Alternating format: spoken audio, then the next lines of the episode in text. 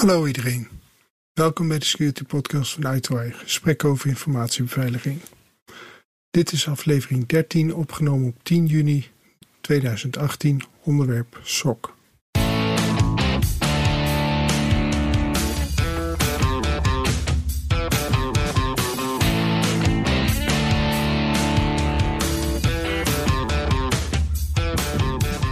In deze aflevering het SOC-interview. Ik ben Dirk Borger en dit is een mini-podcast.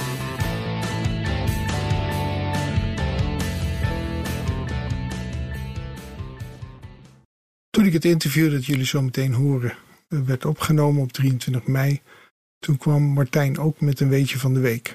Dat weetje wil ik jullie niet onthouden en daarom komt dat, uh, zoals podcast getrouw is, aan het begin van de podcast aan de orde. Uh, Martijn die heeft al eerder naar de podcast geluisterd en die kwam zomaar binnen met een weetje van de week. En dat wil ik jou toch niet ontnemen Martijn. Okay. Welkom. Dankjewel. Uh, ja Lex, ik kwam uh, toevallig een berichtje tegen over Tesla. Dat, de Model 3 die nu uitkomt, die hebben ze nu in Amerika getest bij de Consumentenbond.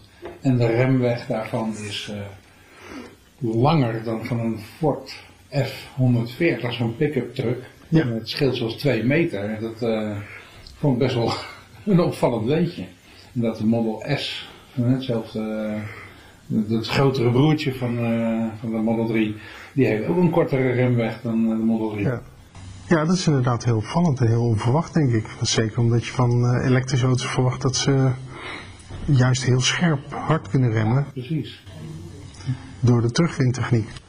Ja, nou, plus dat ze zeiden, ja, dus dat was al een, uh, reden om te zeggen van we raden hem niet echt aan. En de testen die gaven ook telkens andere uh, waardes. Dat vond ik ook wel een aparte. Ja. Ene keer uh, lang en de andere keer iets korter. Niet consistent, dat is ook niet goed. Zou Tesla misschien ook in de Schumel-software gedoken zijn? ja, je weet het maar nooit. Ja. Of je kunt hem omdraaien, dat uh, Tesla juist niet in de Schumel software zit en dus echte waardes geeft en laat zien wat voor variatie er is. Dat zou, dat zou trouwens ook wel een heel interessant onderzoek zijn. Ja. Want hoeveel variatie zou je nou verwachten? Uh, en zou dat al groter zijn voor de remweg van een benzineauto of van een elektrische auto? Dat is wel leuk. Ja. ja. Nou, we gaan, we gaan het zien. Uh, hij wordt gegarandeerd ook hier in Europa getest binnenkort. Ja, ik ben wel benieuwd daar. En omdat dit gesprek veel eerder was opgenomen dan het nu wordt uitgezonden, krijg je het soms zo dat dat weetje nog een update heeft. En dat kwam inderdaad, Consumer Reports, die vond uit dat uh, de remweg fantastisch was uh, ingekort na een software update van Tesla. En ik lees even twee uh, stukjes voor van het bericht daaruit. Until now, that type of improvement to cars' basic functionality has been unheard of. I've been at Consumer Reports for 19 years and tested more than 1,000 cars, said Jake Fisher, director of auto testing at Consumer Reports. I've never seen a car that could improve its track performance with an over the air update. In Consumer Reports' initial review of the Model 3, testers noted that the EV's 152 feet, dat is uh, 46 meter en 35 centimeter, to stop from 60 miles per hour was 7 feet longer than a Ford F-150 pickup's stopping distance and 25 feet longer than Tesla's own Model X SUVs. In retesting after the software update was downloaded, the sedan stopped in 133 feet, dat is 40 meter 55, from 60 miles per hour, an improvement of 19 feet, 5 meter 80. Dat is inderdaad uh, indrukwekkend. En dan hebben we ook nog even twee updates op onze websites. Op de i website zijn twee blogs uh, gepubliceerd van collega Roel Glaudemans in de afgelopen weken. Uh, allebei gaan ze over hashes. De eerste heet Checksums en Hashes. En de tweede heet Cracking the Hash. En dit zijn de eerste uh, blogs uit een hele serie waarin uh, Roel de werking van de blockchain uh, gaat uitleggen. We slaan vandaag het nieuwsoverzicht over. En daarom ga ik dus gelijk door naar het SOC-interview. Op 23 mei heb ik Bram van Pelt en Martijn Sneep geïnterviewd op locatie van het SOC van Novaccent, ook een Tesorion onderneming. Mijn excuses voor de opnamekwaliteit van dit interview. Dat laat wat te wensen over, vooral uh, door een ruisende airconditioning. Nou, goedemiddag. We zitten hier uh, bij elkaar met Martijn Sneep en Bram van Pelt, waarmee ik een gesprekje doe voor de podcast. Ja, we zitten hier bij elkaar in, in het mooie Leusden, in het pand van Novaccent. En dus een tesorië-onderneming. En ik had jullie uitgenodigd om te praten over een uh, sok. En bij mij de eerste vraag is uh, van, van ja, wat, wat maakt nou een sok? Waar moet een sok goed in zijn? Waar moet een sok goed in zijn? Ik denk sowieso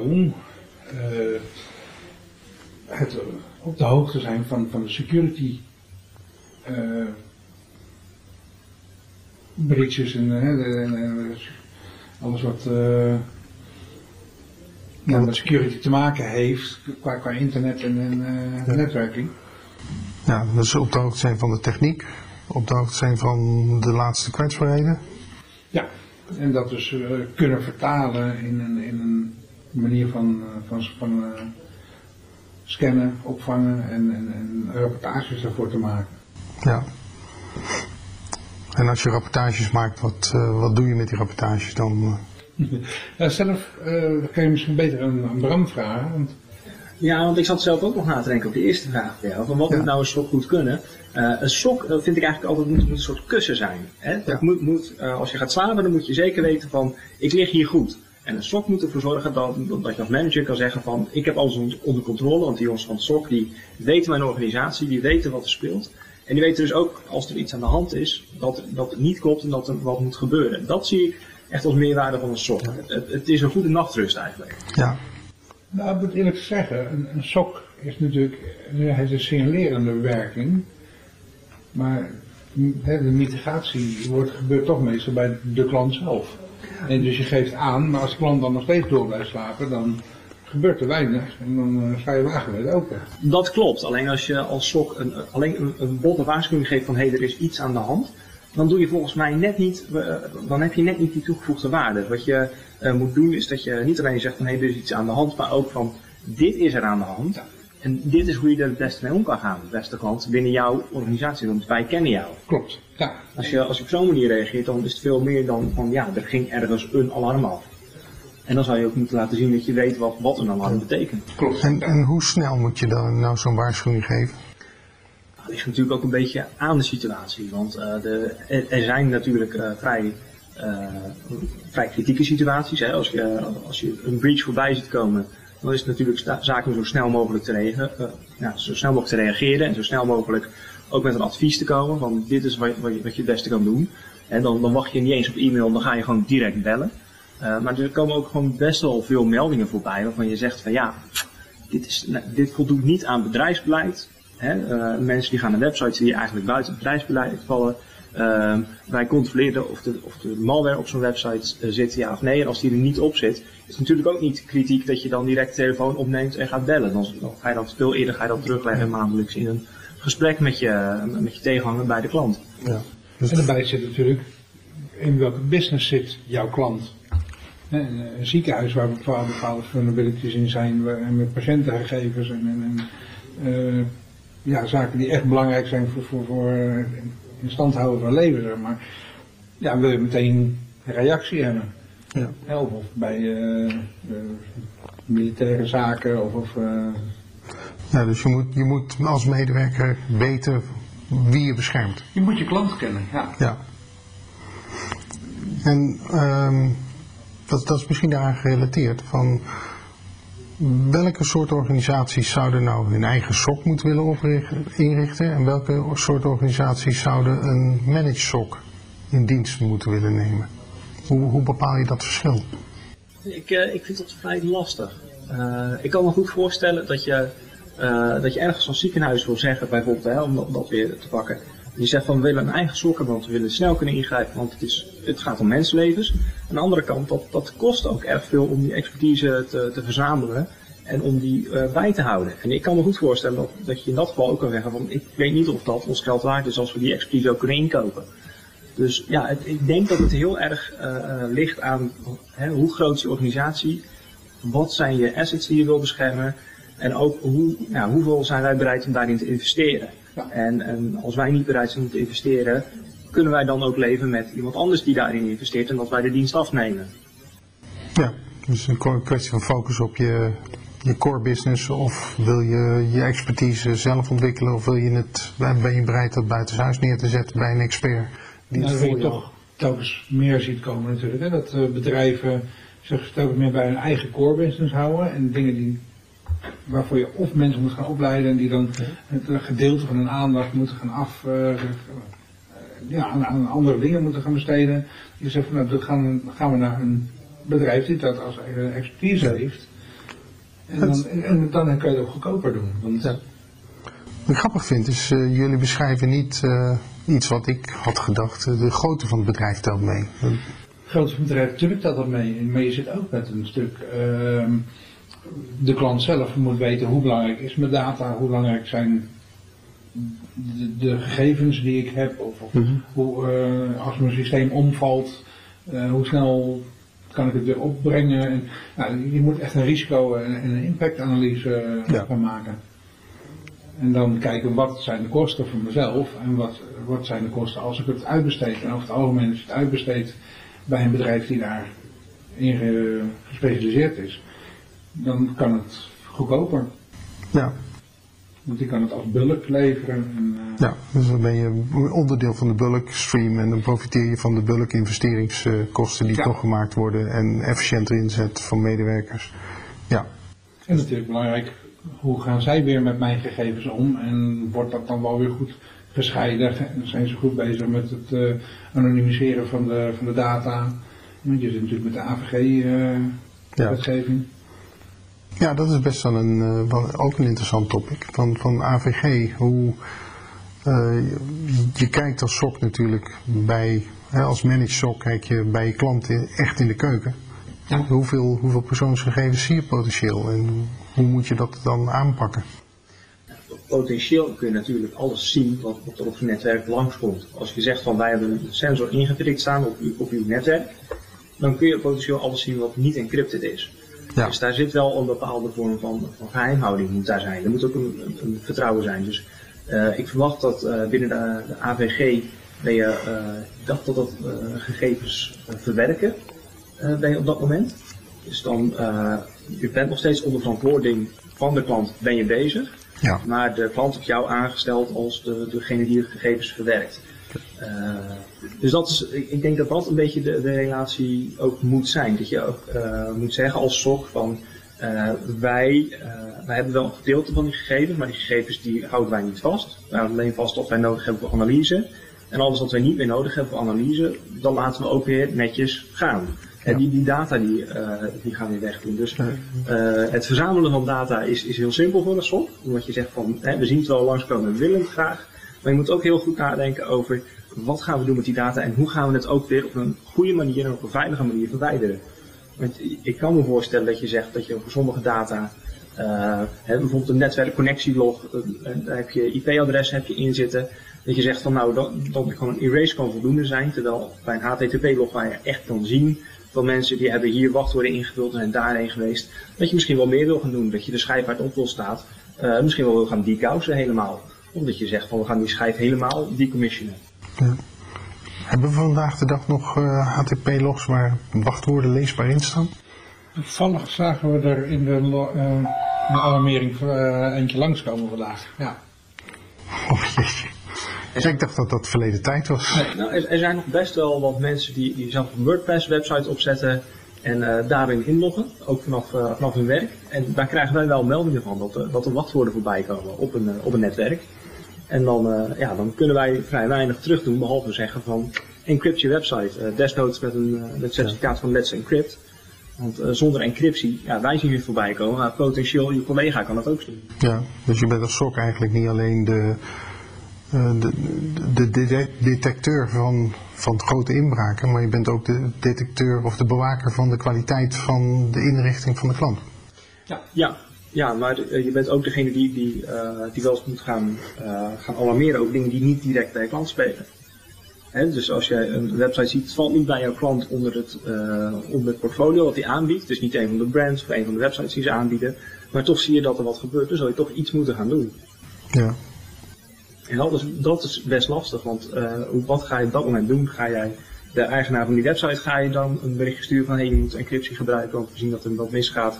Of ga je zelf zeggen van uh, we melden het toch bij het bedrijf zelf en dan moeten zij de medewerker op de hoogte stellen. Dat uh, kan per, per case verschillen en dat ja. is uh, heel grijs gebied. Ja, wat, wat, moet ik me dan voorstellen? Want je zegt van het is dus iets wat niet onder je scope valt, maar toch wel. Stel, stel voor dat, dat Martijn hier dat hij een, een eigen websiteje, WordPress heeft opgezet waarin die, ik zeg zo maar iets, uh, stopcontacten verkoopt.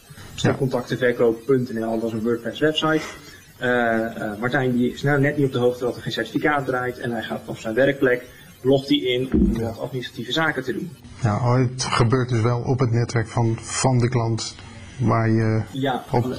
Alleen de website waar je naartoe gaat valt niet onder de scope van de klant. Het, het is eigenlijk een privé, ja, privé-achtige website die je daarnaast nog hanteert. Ja, dus het is inderdaad het verschil tussen, je ziet al het verkeer, je ziet dus security problemen langskomen, maar de security problemen hoeven niet per se de problemen van jouw klanten direct te zijn, maar kunnen problemen van een andere entiteit zijn. Jazeker, en dan is het wel uh, belangrijk dat je een goede inschatting kan maken van moet ik hier nou iets mee gaan doen? Ja, ja of nee? Ja, en, en misschien dat de klant er ook iets van vindt dat Martijn zijn website stopcontacten.nl uh, vanaf de werkplek. Uh... Dat, dat, is natuurlijk één, uh, één onderdeel. Aan de andere kant, iemand heeft ook recht uh, op een stuk privé op zijn werk. je mag ja, iemand bijvoorbeeld mag controleren tijdens je werktijd, zolang dat je werk niet ja. geen impact heeft op zijn werk. Ja. En ik zie dat voorbij komen van hè, dit voorbeeld Martijn, maar ik weet niet of Martijn bijvoorbeeld nog een half uur langer doorwerkt. Ja. Op die manier ja, je mag daar geen oordeel over hebben. Dus daar moet je ook nog voorzichtig in zijn om te zeggen van uh, wat hier gebeurt mag niet, want dit past niet binnen, uh, binnen bedrijfsbeleid. En dat, maakt het, dat maakt het heel grijs af en toe om te zeggen van moet ik hier nou wel of niet op rapporteren. Ja, dus je, je bent echt gewoon een, ja, je, je kijkt echt in de keuken binnen. En dan moet je dus inderdaad echt die verwerkersovereenkomst moet je goed geregeld hebben. Zeker. Je moet heel wat van die grijze gebieden moet je wegspreiden. Ja, en over het algemeen mag je ook helemaal niet eens de de, de, de, de IP-nummers en dat soort dingen mag je eigenlijk niet eens zien op het SOC. Ja. Eigenlijk constateer je alleen van, hé, hey, het gebeurt. En ik zie dat op een website, op maar welk IP-nummer, dat mag je niet eens zien. Pas als je echt gericht gaat onderzoeken, dan onder bepaalde voorwaarden mag je dan die, ja. zo'n IP-nummer weer erbij halen. Want dat heet eigenlijk al... Een, ja, is al een persoonsgegevens. Maar dus, dus op het web, of op het web, op het SOC, uh, hebben jullie dan ook al filters op, op de informatie die je ziet? Uh, ja. Het is nog niet volledig helemaal uh, af, maar ja, dat, dat, is waar je gewoon continu mee bezig bent. Van wat mogen we zien, hoeveel mogen we zien, wat moeten we onszelf al afschermen en, en hoe gaan we daarmee om. En, je moet continu de wetgeving volgen. Ja. Ik moet eerlijk zeggen dat ik zelf iets minder aan die kant bezig ben. Maar ja, dat is waar wij dus alle bezig zijn. En je noemde net gericht onderzoek. Ja, op een gegeven moment dan denk je van hé, hey, hier zit meer achter, dan moet ik dieper gaan zoeken. Als iets als een aanval eruit ziet bijvoorbeeld. Of, uh, ja.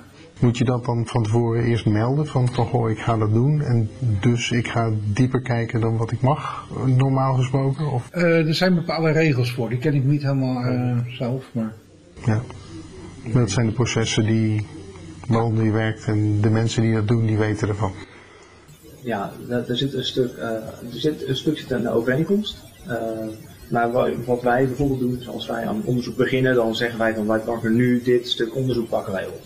En dan kan een klant dus uh, verwachten dat, dat wij, als we het onderzoek uitvoeren, dat er ook wel wat dieper gekeken wordt dan alleen dat je uh, in de, de gefilterde view voorbij ziet komen. Dat, dat hoort op dat moment dan wel bij, anders dan kun je werk niet doen. Ja. Maar het is altijd een bepaald spanningsgebied. Ja, dan moet je altijd uh, heel, heel duidelijk opletten wat je, waar je mee bezig bent. Ja. En heb je naast een SOC heb je ook een uh, Network Operations Center, NOC. Ja. Wanneer heb ik een SOC, wanneer heb ik een NOC, wanneer is iets voor het SOC, wanneer is iets voor het NOC? Ik denk sowieso dat er een stuk overlap in zit. Je bent alle twee in hetzelfde netwerk aan het kijken, met dezelfde servers bezig. Maar ja, een SOC gaat voornamelijk op, echt security zaken monitoren en kijken. Uh, maar ja, dan kom je bijvoorbeeld met een Nessus scan tegen dat uh, bepaalde systemen niet geüpdate zijn, of dat er bepaalde vulnerabilities zijn. En dan hoort dat thuis bij het NOC. En, en het NOC die heeft zijn eigen update uh, frequentie staan en die is mee bezig. Maar ja, daar hou je elkaar scherp ook weer in en dan werk je dus heel erg mee samen. Ja. En, en, het NOC zorgt dat de apparatuur waar het SOC gebruik van maakt, uh, een, ja, up running is en assisteert en je bent continu met elkaar bezig. Dat is ja. leuk in zo'n keten. Dus is eigenlijk heel veel, dus wat overlap en heel veel samenwerking, als ik hem samenvat. Ja, ja. Dus jullie praten dan ook vaak met elkaar? Ja, ik, uh, ja, ik zit voornamelijk als, als nokker uh, op het sok. En uh, ik praat heel veel met, met, met de sokkers. Van wat, wat wil je, wat heb je nodig? Ja. En wat ik zie van, hé, hey, daar, daar loopt iets niet lekker, dus dat moeten we even aanpassen. En ja, dan moet je ook weer kijken naar wat voor impact ga ik op jouw omgeving geven. Dus ja, je bent heel erg ja. met elkaar continu bezig. Klopt, en je bent ook bezig als je bij dezelfde klant bijvoorbeeld zit als SOC en NOC.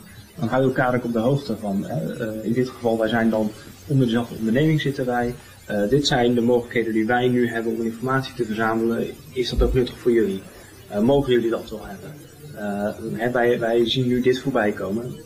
We moeten bijvoorbeeld als een SOC voorbij ziet komen van er is een nieuwe aanval, is bekend op een SQL-achtige omgeving. Uh, dan zouden ze wel bij het NOC kunnen informeren van is dit ook van toepassing van deze klant? Weet, beheren jullie dit soort websites of dit soort databases voor ze? Ja. In dat geval kun je al preventief kun je met elkaar gaan kijken van hoe kunnen wij hier ja. iets aan doen.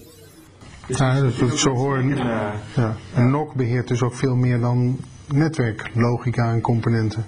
Als ik het zo hoor. Ja, ik doe, ik doe vanuit zelf voornamelijk de, de servers. Maar uh, ja, we hebben, we hebben ook de firewalls uh, die we mee beheren. En, ja. ja, en de, de netwerkapparatuur, de, de, switches, de hubs en ja.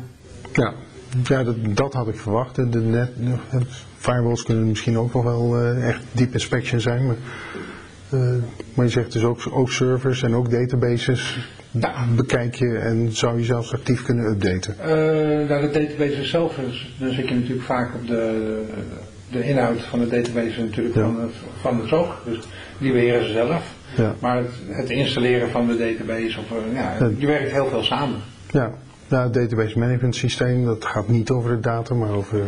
Nee, klopt. Ja. Oké. Okay. Zijn er nog zaken, grote zaken over het werken met een sok in een sok, wat we niet besproken hebben? Uh, nou ja, je, je zei dus van wanneer wil je een sok hebben? Ja. En dat, maar ook dan ga je kijken van hoe vaak, hoe, hoe lang wil je dat sok kijken? Wil je dat s ochtends de mailbox opent en de apparatuur en de website opent om te kijken van wat is er allemaal afgelopen nacht of afgelopen weekend geweest. Mm Dan zeg je van ik wil een 24 uh, monitoring hebben. Ja. Dat is ook weer met die frequentie van hoe snel wil je iets gemeld hebben. Ja. Dat is natuurlijk voor de klant belangrijk, maar ook voor jou als bedrijf. Van uh, wat willen wij uh, leveren, wat denken wij dat nodig is. Ja, ja dat doe je in de, de impactanalyse als ja, je ja. met elkaar een relatie ja, En wij hebben nu uh, nog geen 7x24 draaien. Dat, dat, is het wel wat er een beetje in de planning ligt waar we mm -hmm. mee bezig willen gaan. Ja.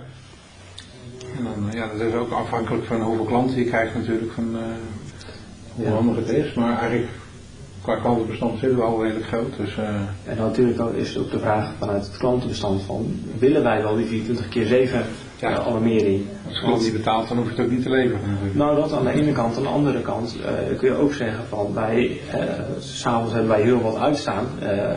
Wij zijn een fabriek, s'avonds zetten wij gewoon de hele handel stil.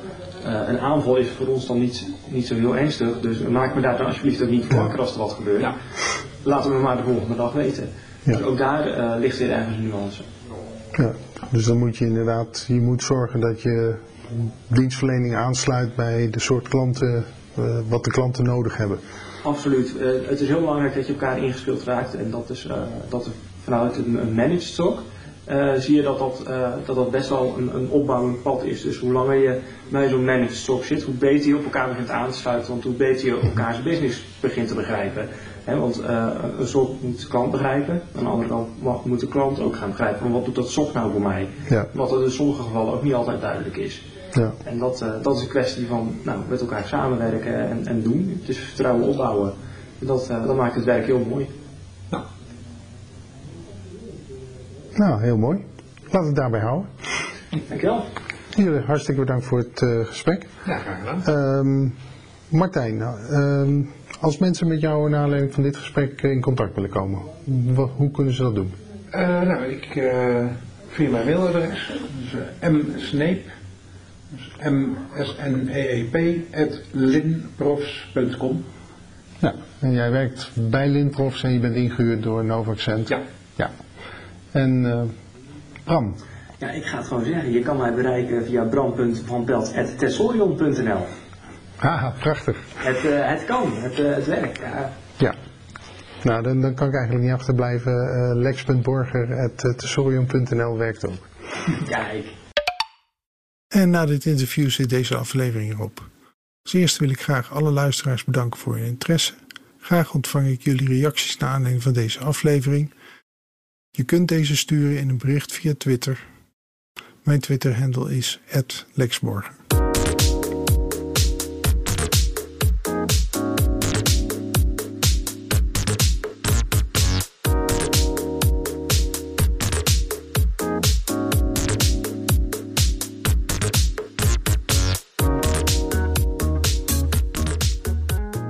Ik ben consultant bij i2i. Onze website is www.i2i.nl. Dat is i-to-i. i2i is een Tesorion onderneming. Deze podcast komt eens in twee weken uit en afleveringen zijn te vinden als nieuwsitem op onze website. Je kunt je ook abonneren op de podcast via de feedlink https www.i2i.nl feed podcast. We wachten nog even op het doorvoeren van wat aanpassingen op onze website om de podcast ook in Apple iTunes en Google Play Store vindbaar te maken. Daarover meer wanneer dit beschikbaar is. En dan sluit ik hierbij af. Tot de volgende keer.